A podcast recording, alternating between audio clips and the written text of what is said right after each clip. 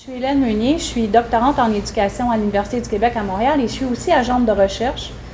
Et je collabore depuis un certain temps avec plusieurs chercheurs de l'Université du Québec à Montréal qui utilisent un outil pour la collecte de données que nous avons intégré dans nos pratiques euh, au niveau de la recherche et on trouvait pertinent de vous en faire part.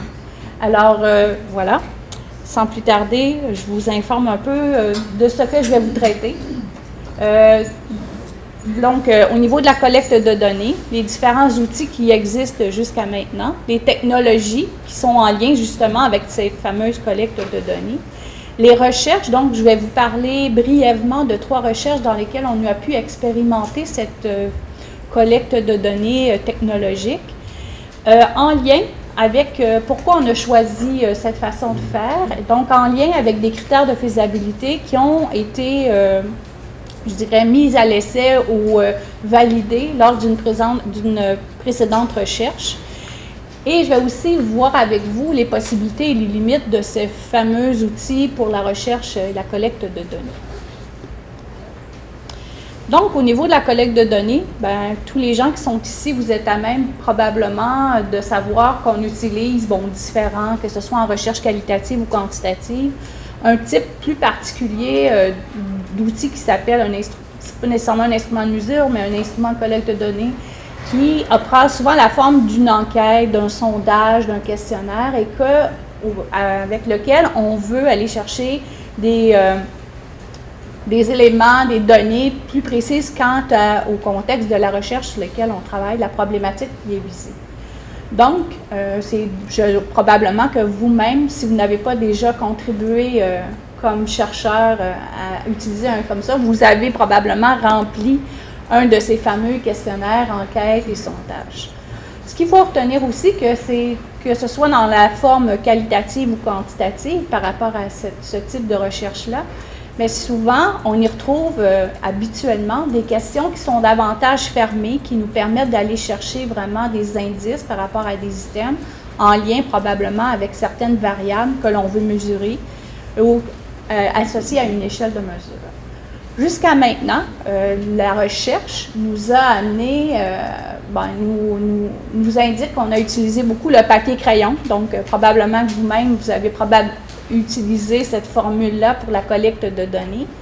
Il y a aussi Internet qui a été utilisé depuis quelques années de plus en plus par, les, par des équipes de recherche, donc en lien, en Internet, c'est-à-dire euh, sur le web, on bâtit un questionnaire et on rend accessible aux utilisateurs, à la population, à la clientèle, au sujet qu'on vise. On leur permet de remplir en ligne, soit directement à la maison ou sinon à, un autre endroit, mais pas nécessairement en présentiel, donc euh, comme on le fait en papier-crayon. Pour l'appareil mobile, alors nous, on avait considéré euh, le questionnaire papier, le, questionnaire en ligne, et on s'est dit, on souhaiterait vraiment rejoindre le plus possible de participants. On souhaiterait vraiment que les gens puissent euh, euh, dans le fond, faire notre, sondage, notre enquête, répondre à notre questionnaire, pour nous, c'est vraiment important. Alors, par rapport au point dont je vous ai parlé précédemment, il n'y a pas d'impression. On s'est dit, ah, là, on vient de sauver quand même considérablement des coûts par rapport à l'imprimerie, au papier.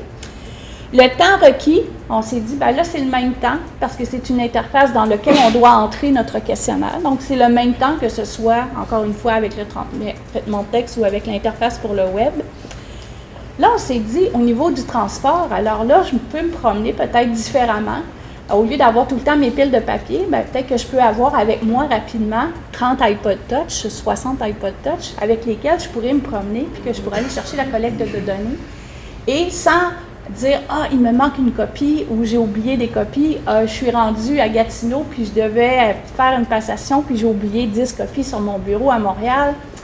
On a toujours une petite problématique qui peut arriver avec ça. Donc, on s'est dit ça peut être fort intéressant pour euh, cette, euh, cette partie-là. Au niveau de la compilation des données, c'est la même chose que pour le web. On s'est rendu compte que rapidement, ce qu'on nous proposait, ça nous pouvait nous permettre d'avoir accès à nos données à l'instant même.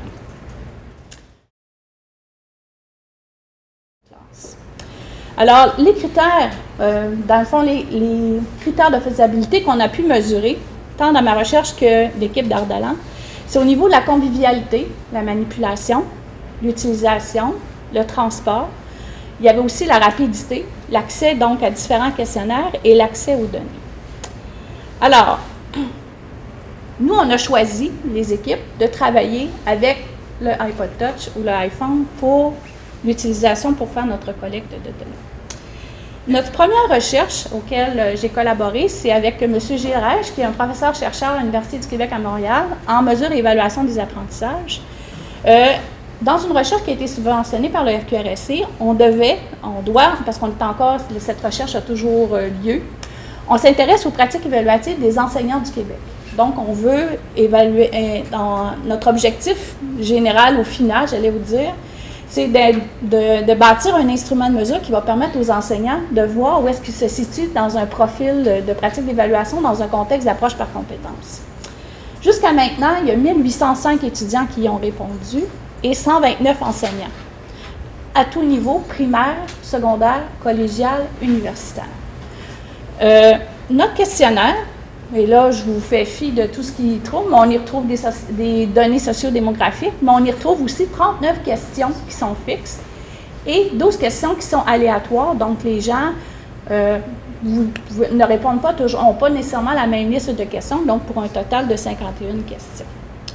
Une autre recherche euh, qui a utilisé le même type d'outil, c'est avec Mme Louise Ménard, qui est aussi, elle, professeure-chercheuse à l'Université du Québec à Montréal, mais qui est plus euh, au niveau de l'enseignement supérieur. Donc, Mme Ménard s'intéressait euh, à l'impact de la formation sur les nouveaux euh, enseignants au collégial. La collecte de données s'est faite en deux temps. Donc, il y a eu deux passations. On a rencontré 2555 étudiants et 104 enseignants, avec toujours nos fameux iPod Touch. Le questionnaire, donc, ici pour le besoin de la cause, c'est vraiment deux échelles de mesures différentes, une pour les enseignants et une pour les, euh, étudiants.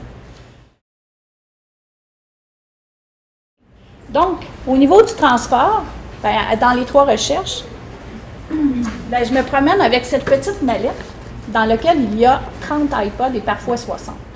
Donc, pour le transport, on se rend compte que c'est quand même assez convivial. C'est pas trop complexe. J'ai pas ma grosse boîte de carton avec tous mes, euh, mes questionnaires.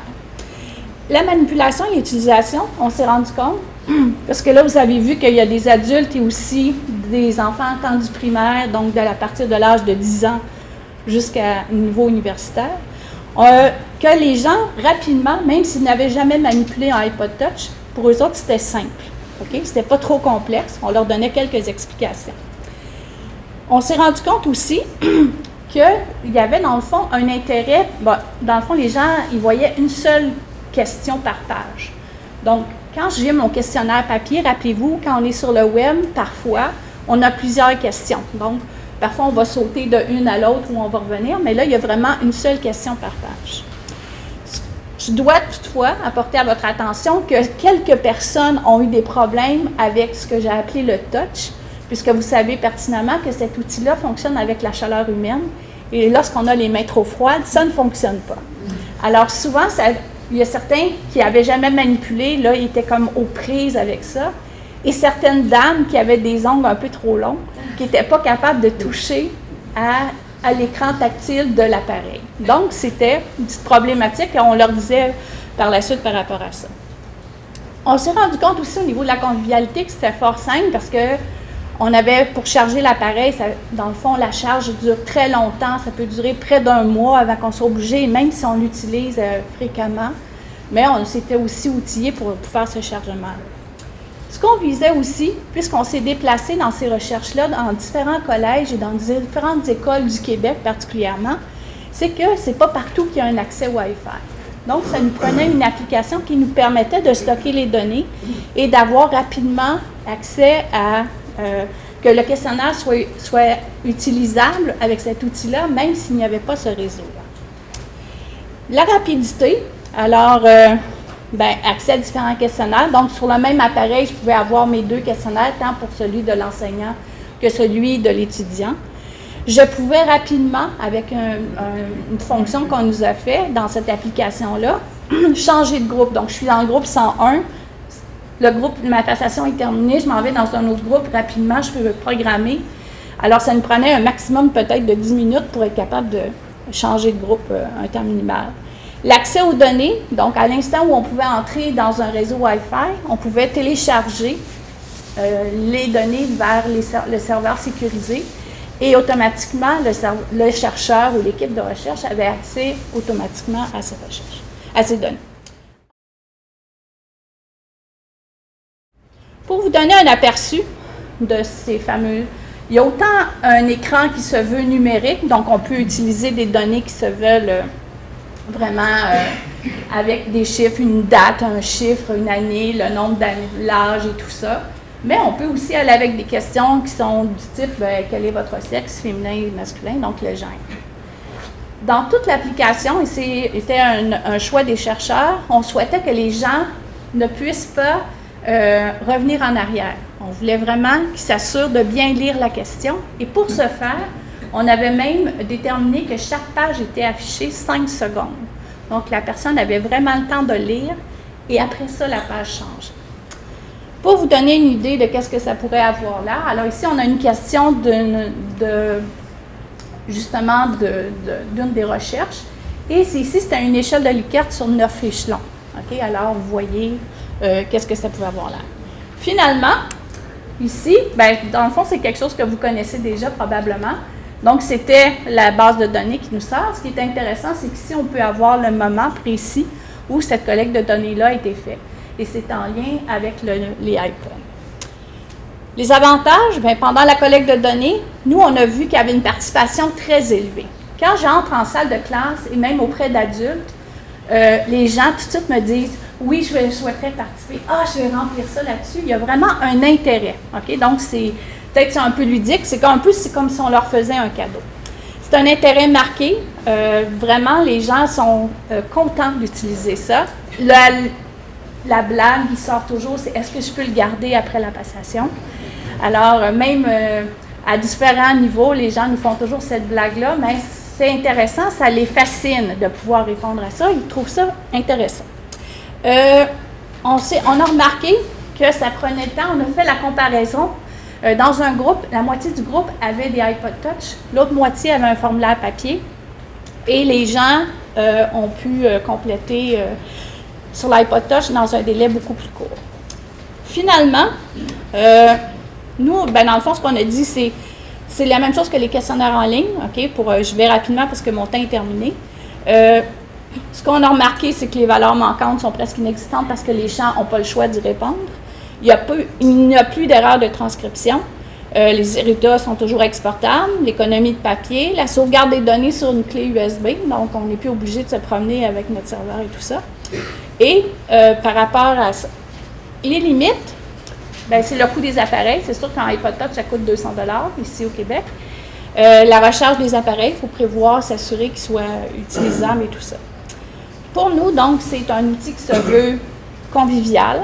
On, s'est rendu compte de ça. Ça suscite l'intérêt, et peu importe euh, au niveau euh, des, gens auxquels on s'adresse. Ça nous a permis d'économiser beaucoup de papier et de temps. Euh, c'est un accès rapide aux données.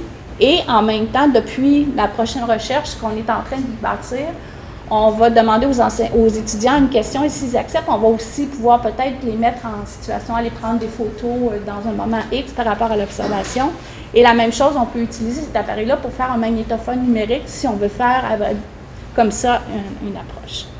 Alors, je vous remercie. Je tenais à souligner, à souligner euh, l'équipe avec laquelle on travaille.